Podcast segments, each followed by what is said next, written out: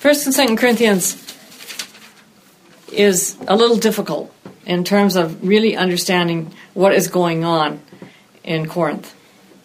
Um, we we know that Paul received some letters from the house of Chloe, mm. and that he's working through those letters and trying to respond. We know that there are extreme problems in Corinth, a lot of dissension, a lot of factionalism. In other words, they're divided into small groups. Some say they're of Apollos, some say they're of Paul, some say they're of Christ, and and Paul's having to address that.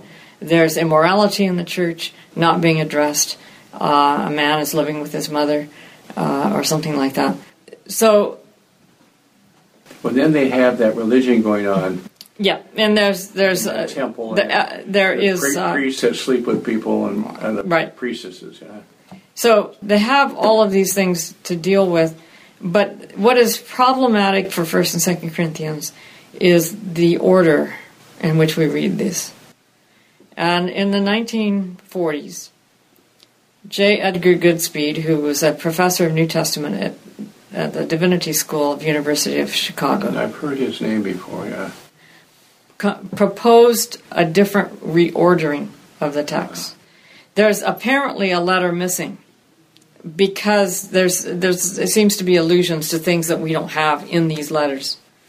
Uh, so what Goodspeed proposed, and if I have my memory, I'm basing this on memory. I haven't been able to find the time to fully research this, uh, but based on my memory of a teacher I had in graduate school, the, there's a piece of that first letter, possibly in chapter six First Corinthians. Oh, Second Corinthians, sorry. Second Corinthians chapter 6. And that's because it changes everything. Uh, and in other words, if you were to read, the, okay, let me first say the letter, the, the snatch of letter is chapter 6, verses 14, 15, 16, 17, 18, and then chapter 7, verse 1. And here's how uh, I'm going to read starting with verse 11 of chapter 6 so that you can see how it breaks up the flow of thought. Okay. We have spoken frankly to you, Corinthians. Our heart is open wide to you. There are no restrictions in our affections, uh, but only in yours. In return, I speak as to children. Open wide your hearts also. Now, if you jump over the next five or six verses, then you could start with verse 2 of chapter 7. Make room in our heart in your hearts for us. It, it completely transitions over. But if you don't read that next, here's what you have. Do not be mismatched with unbelievers. For what partnership is there between righteousness and lawlessness? Mm-hmm. Or, or what fellowship is there between light and darkness? But agreement, what agreement does Christ have with Beliar? And what does a believer share with an unbeliever? What agreement has the temple of God with idols? For we are the temple of the living God, as God said, I will live among them and walk among them, and I will be their God, and they shall be my people. Therefore come out from among, among them, and be separate from them, says the Lord, and touch nothing unclean. Then I will welcome you, and I will be your father, and you shall be my sons and daughters, says the Almighty. Since we have these promises, beloved, let us cleanse ourselves from every defilement of body and of spirit, making holiness perfect in the fear of God. Now we come to make room in our heart, in your hearts for us. And at a, at a casual reading, it doesn't seem to interrupt anything. But when you when you look at 1 Corinthians 11 to 13, and then at 7 2, it's like, wait a minute, that is such a seamless mm. Mm. unit. So Six, uh, I have here the Oxford Annotated Bible, and here's what it says 614 to 71, a parenthesis on relations with unbelievers. This passage represents an abrupt change of subject, an interruption, since 7.2, that's verse 7 2, uh, ch- uh, I'm sorry, chapter 7, verse 2, seems to follow directly upon 613. It has been suggested that a fragment of some other letter to Corinth, possibly that mentioned in 1 Corinthians 5 9 to 11. So let's go to 1 Corinthians 5. Hold your place there. Okay. And go to 1 Corinthians 5 9 to 11. Oh, chapter 5. I wrote to you in my letter not to associate with sexually immoral persons Not at all meaning the immoral of the world or the greedy or robbers of idolaters, since you would then need to go out of the world. But now I am writing you not to associate with anyone who bears the name of brother or sister who is sexually immoral or greedy, or is an idolater, reviler, drunkard, or robber. So he's referring to, I wrote to you. This is before First Corinthians. Right. So Goodspeed's b- belief was that uh, this fragment that we have that's so out of place and that does counsel them not to associate with idolaters and not to touch the unclean is part, Oh. not a whole, but part of that first letter. Hmm. Then, if I can remember how this goes, I, I had forgotten a piece of it till now. So I'm doing this kind of off the cuff. Right, right. Uh, then, if you go to 1 Corinthians, the next letter would be 1 Corinthians, where he has, where it says, uh, verse 11 of chapter 1. For it has been reported to me by Chloe's people that there are quarrels among you, my brothers and sisters. So Paul is wrestling with this correspondence from the house of Chloe. Hmm. So he writes 1 Corinthians.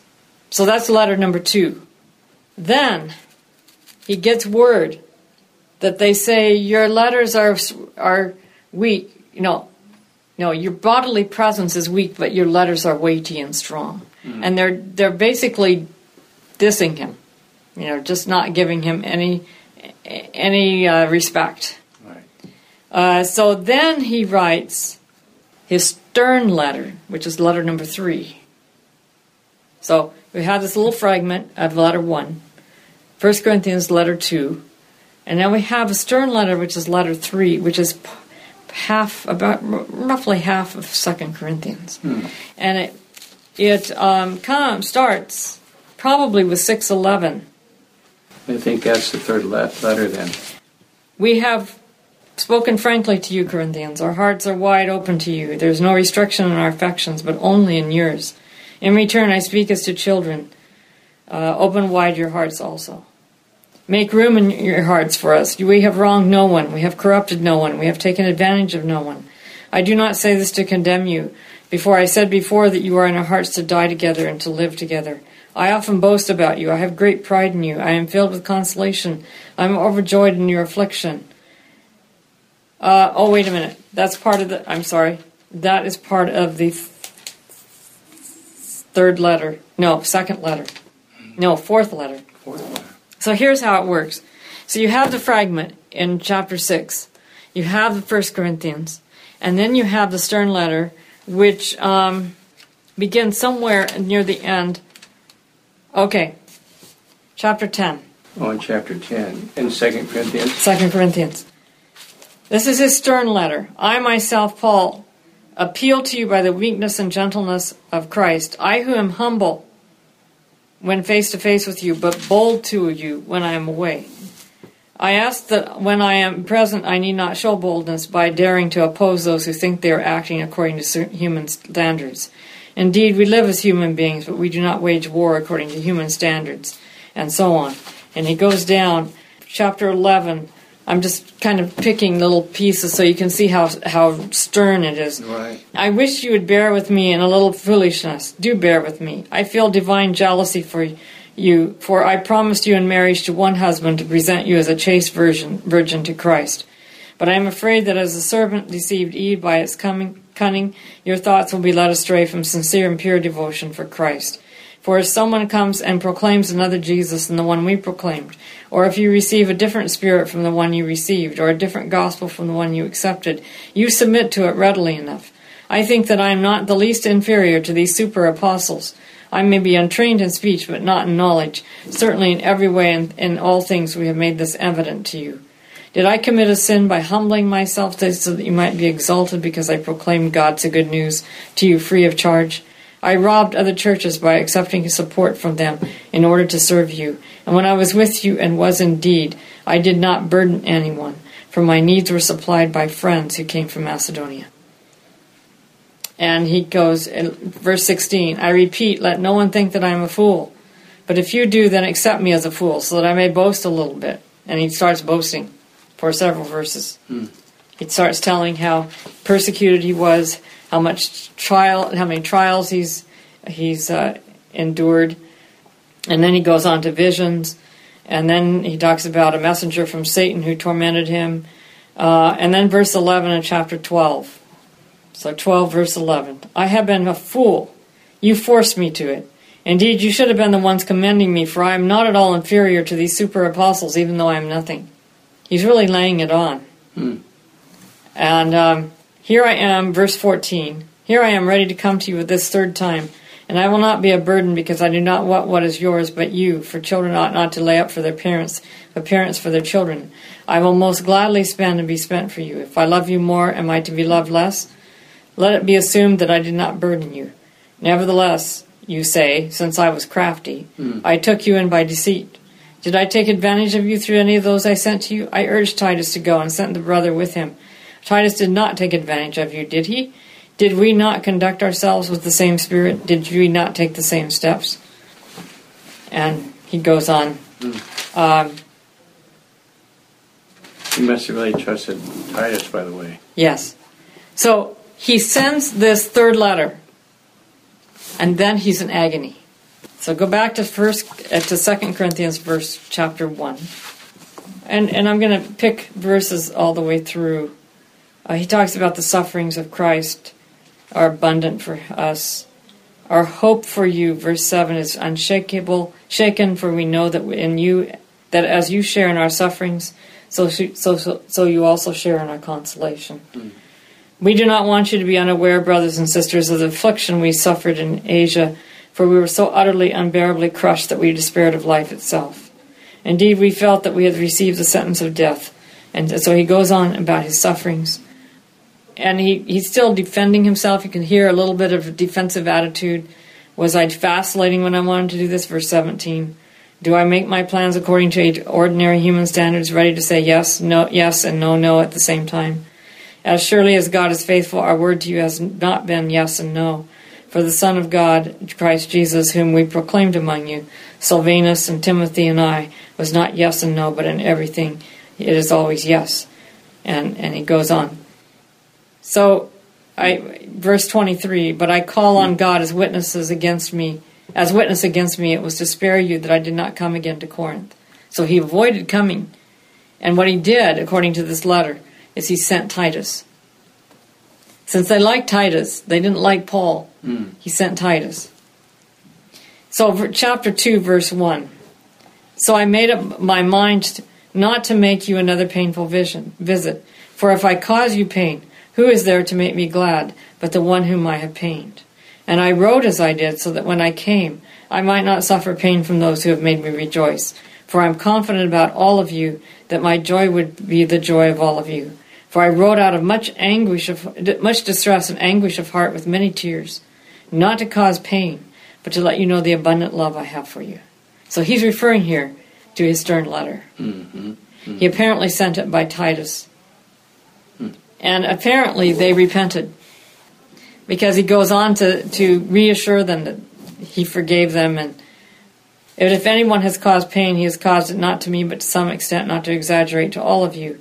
This punishment by the majority is enough for such a person. So now instead you should forgive and console him. This is maybe an allusion to the man who was who was living with his mother's wife or his or, or some some woman that was illegitimate. Mm. So now instead you should forgive and console him so that he may not be overwhelmed by excessive sorrow. So I urge you to reaffirm your love for him. I wrote for this reason to test you and to know whether you are obedient in everything. Anyone whom you forgive, I also forgive. What I have forgiven, I have, for- if I have forgiven anything, has been for your sake in the presence of Christ. And we do this so that we may not be outwitted by Satan, for we are ignorant of his, of his designs. Um, and then he tells his little story.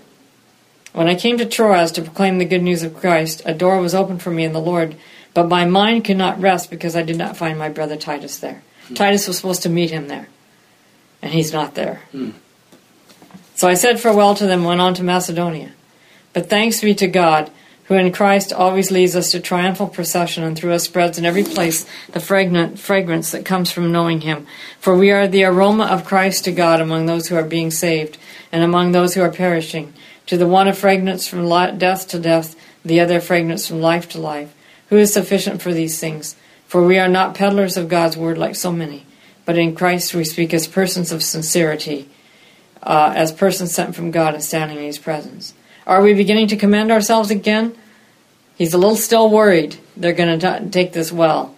You, your, uh, surely we do not need, as some do, letters of recommendation to you or from you, do we? You yourselves are our letter, written in our hearts to be known and read by all, and you show Right that you. back into them. Yeah, that you are a letter of Christ, prepared for us, written not by ink, but with spirit of the living God, not with tablets of stone, but tablets of human hearts. And now he goes on to a much uh, more positive tone. So it's just a brief little uh, re- uh, allusion to that previous letter. In other words, uh, so that's, I think, the story that gets to be reconstructed. That Paul wrote a, a generic letter that he could have written to any church to them first. He gets co- a correspondence back from the house of Chloe complaining of problems. Right. So in 1 Corinthians, he deals with those problems. That's letter 2. He finds out that they don't respect him. His bodily presence is weak, but his letters are weighty and strong. And they basically disrespect what he's trying to tell them. And they don't repent. Mm. So he writes a stern letter. That's the last part of 2 Corinthians 2. I mean, 2 Corinthians. The last part, uh, he wrote his stern letter. That's letter 3. And then he can't rest. He goes to Troas hoping to meet Titus there. Titus isn't there. Right. He moves on to Macedonia. Finally, Titus comes with this good news that they've repented, and he writes his final letter, which is the first part of hmm. Second Corinthians. And what is attributed to why things were mixed up You know, these letters were probably sent to all the churches, and they got pretty tattered. Papyrus doesn't last long. Right. Now, it's possible they wrote them even on vellum or some some other material that lasts longer, but over the over this over time, as they're passed from place to place, they get pretty tattered, and so it's presumable that some of the letters that one letter got broken up and the pieces got separated and they got lost. And so you have this fragment, and then that the editors or later collators decided to combine two letters into one hmm. because they weren't sure but what they were originally one letter. Okay. And who is supposed to have written the Corinthians? Paul. So he probably wrote it from the island when he was towards the end of his life. He wasn't on an island. I think you're meaning John. Oh, I was thinking of John. Yeah, that's right. Paul probably wrote, uh, let's see, what I've just told you is actually in this uh, introduction to Second Corinthians. For anyone listening, if you want to see in, pr- in print what I've said, uh, get the Oxford Annotated, the new Oxford Annotated Bible, and look up Second Corinthians, the introduction, mm. and also Second Corinthians six fourteen, and the note mm. at the bottom in the same book. I guess I was thinking if he wrote the Corinthians, I'm not sure. rewrote his letters and sort of, you know, This is out. later in his life because he's established all these churches, so, uh, or is, Right. is in the process of finishing up that work. So I would guess it's, it's during his trips to Asia, and that he's still working in Asia Minor. So it wasn't like he has a manuscript, he just wrote the whole two books of Corinthians, He didn't write them in one sitting; he wrote them in pieces. pieces and parts. So then when they try to put it together, some of those pieces and parts are, are Yeah. not together. But so, the, in looking at that, it makes more sense to put it together the way they're suggesting in Oxford then. This, this is the to me the best storyline you could give it. It makes sense of all the pieces, Mm. and and it helps me not to read it, when you read it in sequence the way it is. It leaves you with this ah, unfinished feeling, and, and like you've been slapped in the face Mhm. uh, because a Paul Stern letter is the end. Right. Whereas if you read it this other way, it, it, becomes much more sensible. Uh, It builds up the, what the difficulties, what was going on in Mm-hmm. Corinth, which was a big trade center too, religion and trade center. And Right. I wonder why they were having so much problems. It must have been influence from other nations, people doing trade there, and the ships coming in and stuff. It's hard to know, but some churches are like that, you know. Yeah. and traders, you know, they they're looking for the gold. They're not. Well, I imagine there was a kind of self reliance, self pride, a lot of pride there, and that always leads to other problems. So, that didn't take us as long as I expected. Uh-huh. So, on your sheet, You're right. What is the first passage we have to read? Uh, 1 Corinthians 1, 18 through 25. Does the cross make sense to the world? Why not? To whom in the world does it not make sense? Yeah, why, why is the message about the cross foolishness to those who are perishing? Well, I think part of it is because humans, we want to some way be involved and make decisions about what happens to us. And we're actually trained to learn how to make decisions and, and be in control of stuff and plan ahead and Is it, is it possible that our, I think of our society now, a woman gets raped, she's told that she was wearing something provocative. right. A person uh, falls into a scam, they're told they're weak and that they need to protect themselves. We always tend to blame the victims. Mm. We don't like being victims. Right. In fact, vic- the word victim has become very pejorative. Mm, mm. It's no longer a, a pity a pitying word, it's a scornful word. Well, there's some sociological, psychological thinking that nobody's really a victim. Right, So we try to do away with the concept of a victim. right, In some way, you bring it on yourself. right. So the idea of God submitting to abuse and not fighting back is utter folly to the world. Hmm. The idea of us needing the salvation of a death of someone does not make sense to the world. Yeah, I think the concept of having a pure life, and in some way, by dying, it enables you to take all our sins and raise again, and then we can be set on a different path mm-hmm. for salvation. I think, in a way, doesn't make sense. Like, why would he have to die to take on our sins? To, you know, to have us. Actually, he has to take on our sins in order to die, isn't it? You were- Right. Yeah, I just yeah take on our sins to die, and then it puts us on a different path because then he says, "Okay, now I can forgive you, and you can be on a different path." So I can see why that would be really confusing. Why didn't he just take on our sins and and say, "Now I can forgive you. I've had a pure life." Like that, some way Why enables he me have to to take die? on your sins. Because Why because should I have to die? I can just say, "All right, now." but but here's the thing, Ed. If he did that, we would never know that sin ca- causes death. Okay. So the cross is a revelation that sin leads to death. That's the if you if you read Patriarchs and Prophets and her take on the sacrificial system, she said that she talks about Adam having to kill that first animal, and says that it was to show that it is sin that leads to death. Right, and yeah, that I can understand, but it's if you haven't had patriarchs or prophets or that kind of Right. understanding, it's like for most. Well, people, what it feels like to me, anyway, this is this is my human response. It feels like there's just pieces of the picture missing. I, I, there's so, so many whys. I get, why does he need to take our sins? Why does he need to die? Why, you know, there's mm-hmm. there's all these things that aren't being answered and aren't being addressed. Uh, and that's what led me in college to really start raising the question: Why did Jesus have to die? And I began searching for that answer. And the only answer that made sense to me was that when the serpent said to Eve, in the day you eat You it, you will won't die. surely die. Right.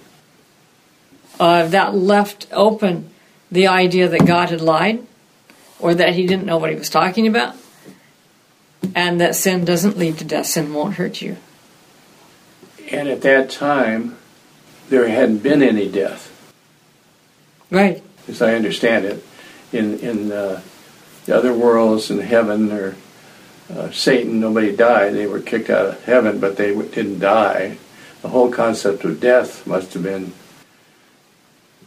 It was foreign, totally foreign. I mean, think back to when you were the first time in your life you witnessed death or or was aware of death. Did you understand it? no. It's just It's it's as it's as mysterious as a bee stinging you, and, and you don't see it anywhere. all right. I, I remember how unsettling it was. Uh, my my father lost his best friend. He lived across the street from us. He played piano organ duets with my dad, Hmm.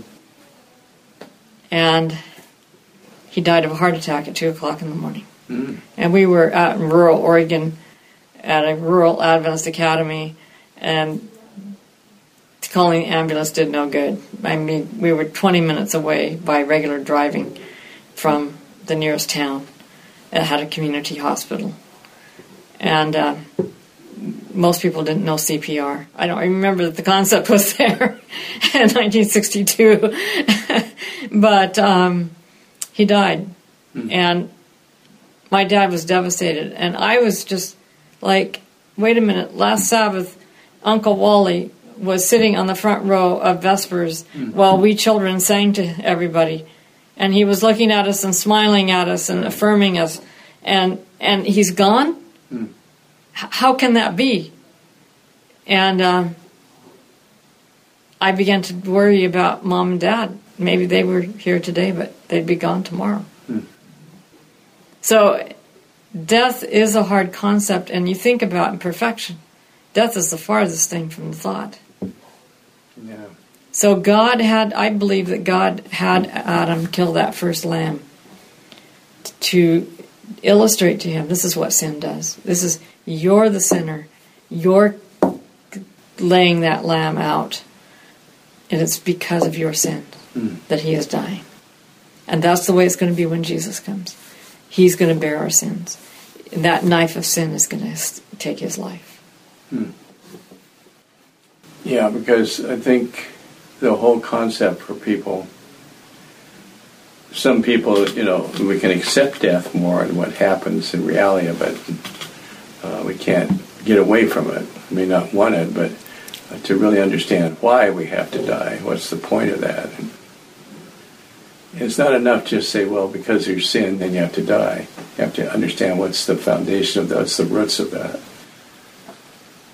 I remember the first death I remember was uh, my brother and I in the winter.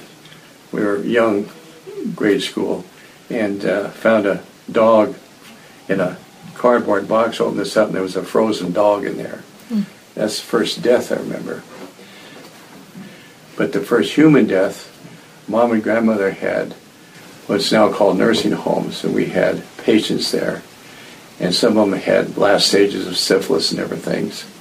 But I would be. This is a huge house in Spokane, and um, I'd go in the rooms and talk to people and stuff. But, but uh, people would. I'd go in the morning; they'd be dead. But my memory is not so much fear. I didn't understand it, but I didn't have a total negative sort of sense because the way grandmother and mom dealt with death and, and that sort of thing. They pre- mm-hmm. prepared about it. I could hear conversations about somebody sick and they probably won't be here much longer. So it sort of tempered this sort of reality of that mm-hmm. death. I knew they were gone, but it wasn't like any other concept really. But I think also humans do want to take charge, that they want to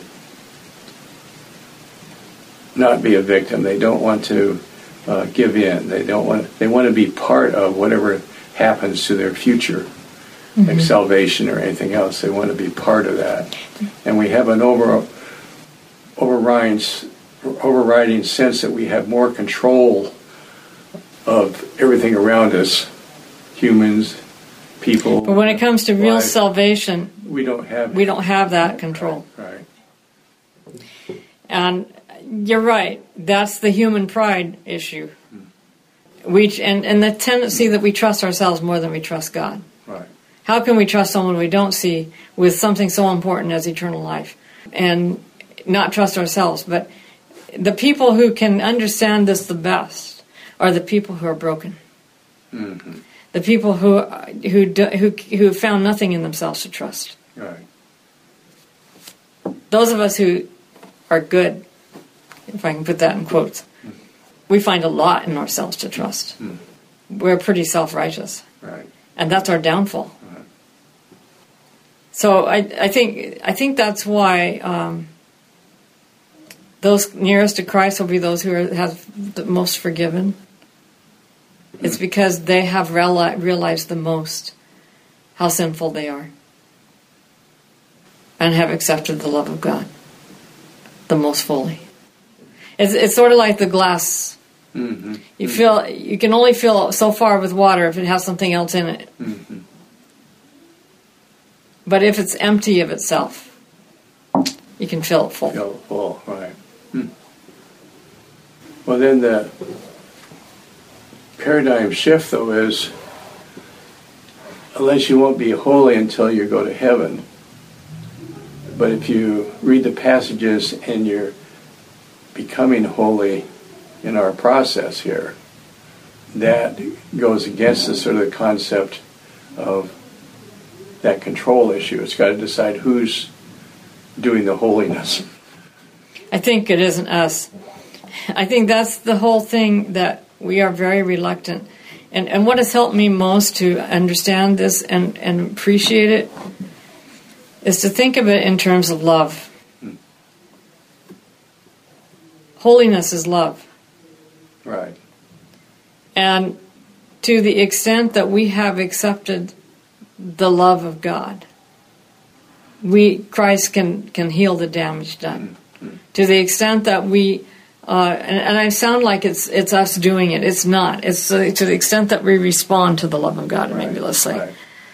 because I believe that it is him, he, he and His love that saves us. It's not we ourselves.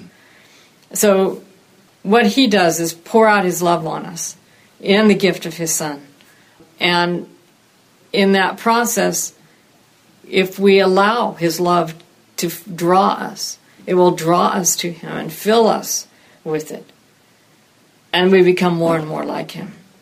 But it's all of Him. It's it's not we ourselves that are doing anything. We love because He first loved us. I think part of what complicates it is that we believe we're free agents and we make a choice. And that's the process. It's That's a- the process of being it's not drawn. one side or another, it's an interactive process. It is an interactive process, but 'Cause we uh, have to make a choice. but the power of it, the empowerment, oh, that comes is com- yeah. completely from Yeah, God. right. That, that's what I'm trying to say. Yeah. Uh, it's not that we become little blobs and we just we're saved Right. and we don't have any mind about it. Exactly. It's it's not that way at all. Right. So well, we we got a lot out of this little uh, passage, or at least Yeah. it, it springboarded a lot. And of, the introduction, too. Um, for it is written, "I will destroy the wisdom of the wise, and the and the discernment of the discerning I will thwart." Who is wise? Where is the scribe? Where is the debater of this age? Has not, not God made foolish the wisdom foolish the wisdom of the world? For since in the wisdom of God the world did not know God through wisdom, God decided through the foolishness of our proclamation to save those who believe. For the Jews demand signs, and the Greeks desire wisdom, but we proclaim Christ crucified, a stumbling block to Jews and foolishness to Gentiles. But to those who are called, both Jews and Greeks, Christ the power of God and the wisdom of God. Christ is the power of God and the wisdom of God. For God's foolishness is wiser than human wisdom, and God's weakness is stronger than human strength. So, um, it's a stumbling block to Jews. They don't like the idea that the Christ they crucified needed to die. And that, I, want, I want to make clear that their crucifying Christ is not in any way sanctioned because Jesus needed to die. Mm. Ultimately, he didn't die from crucifixion anyway. He died before crucifixion. In the sense that he is giving up his life willingly. In the sense that he bore our sins and sin crushed out his life. Okay. That's how I see it. right. So when he's praying in Gethsemane, He when he's praying in Gethsemane, he nearly dies. The angel has to come and strengthen him for, Right, for him to right, go to the cross. right. So it's a stumbling block to Jews and to the Gentiles. Their mystery religions had no concept of that kind of dying. They had dying and rising saviors in the mystery religions. But that had a different, completely different worldview attached to it. well, in the sanctuary, were they praying forgiveness of the sin and then slaughtering the animals, or did they slaughter the animals, say, now your sins are forgiven and taken, and they put on the goat into the wilderness? Well, you know, you're con- you're conflating two things. You're conflating the, say, the daily sacrifices, and your conf- and the sin offerings and, Right. and burnt offerings Oh, right. with uh, the Day of Atonement. Mm. So, what they were doing in Jesus' day, they were making all those sacrifices to appease God. Oh, it was To- appeasement. I think it was appeasement. Ah, and it was kind of buying his favor. It was, it was, it was something they did to get his forgiveness. Because without the shedding of blood, there's no forgiveness of sin. That's how they saw it. Uh, but that God was in Christ, reconciling the world to Himself. That He was laying His life down in Christ. Be, that our sins were crushing out His life. That we were responsible for His death. This is not payment now. This is not appeasement this is this is an enactment of our true condition and this is what it leads us to do and he's demonstrating that and demonstrating that sin leads to death ah, so that's why it's so important for Satan to have. I think. I think, as near as I remember, and then studying and, and traveling, all religions do appeasement to God. well all false religions believe in self uh, relig- uh, salvation by works All false religions do that and they want to appease God. They have all kind of ceremonies to keep appeasing Him and appeasing Him. that seems to be the way it works Yeah. the greeks were into sophia wisdom and they believed kind of in salvation by their own ability to think through things and be wise. So the cross is just what what are you talking about? They would not comprehend the topic. And it would be foolishness. It would be just And they had real trouble with him, with Paul. yes. They could accept as God, but they couldn't accept the, the crucifixion and salvation of that. Right? Hmm. When we go to Bali, uh, and I've talked to local Balinese, uh, you know, they have a lot of ceremonies, uh, but in India they have many gods. But in Bali, apparently they have two main gods, two brothers, a good brother and a bad brother.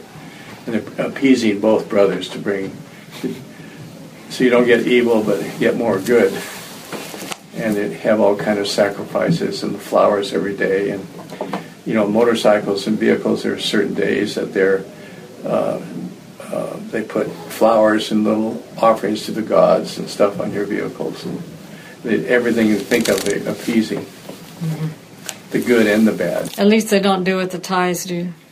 yeah right Pierce themselves. oh yeah right right yeah i haven't seen them do that No, the idea of someone taking our sins and dying for us just doesn't fit either Greeks or Jews. Hmm. Why don't we have closing prayer and we can. Father, we thank you so much for the death of Jesus, for his revelation to us of the character of sin and the character of God. We thank you that his death can make sense, that it does make sense. And yet, only in this paradigm of love does it merely make sense. We pray that your love may fill our hearts and we may experience it in every way, so that we may more fully comprehend it and your death for us. In Jesus' name, amen.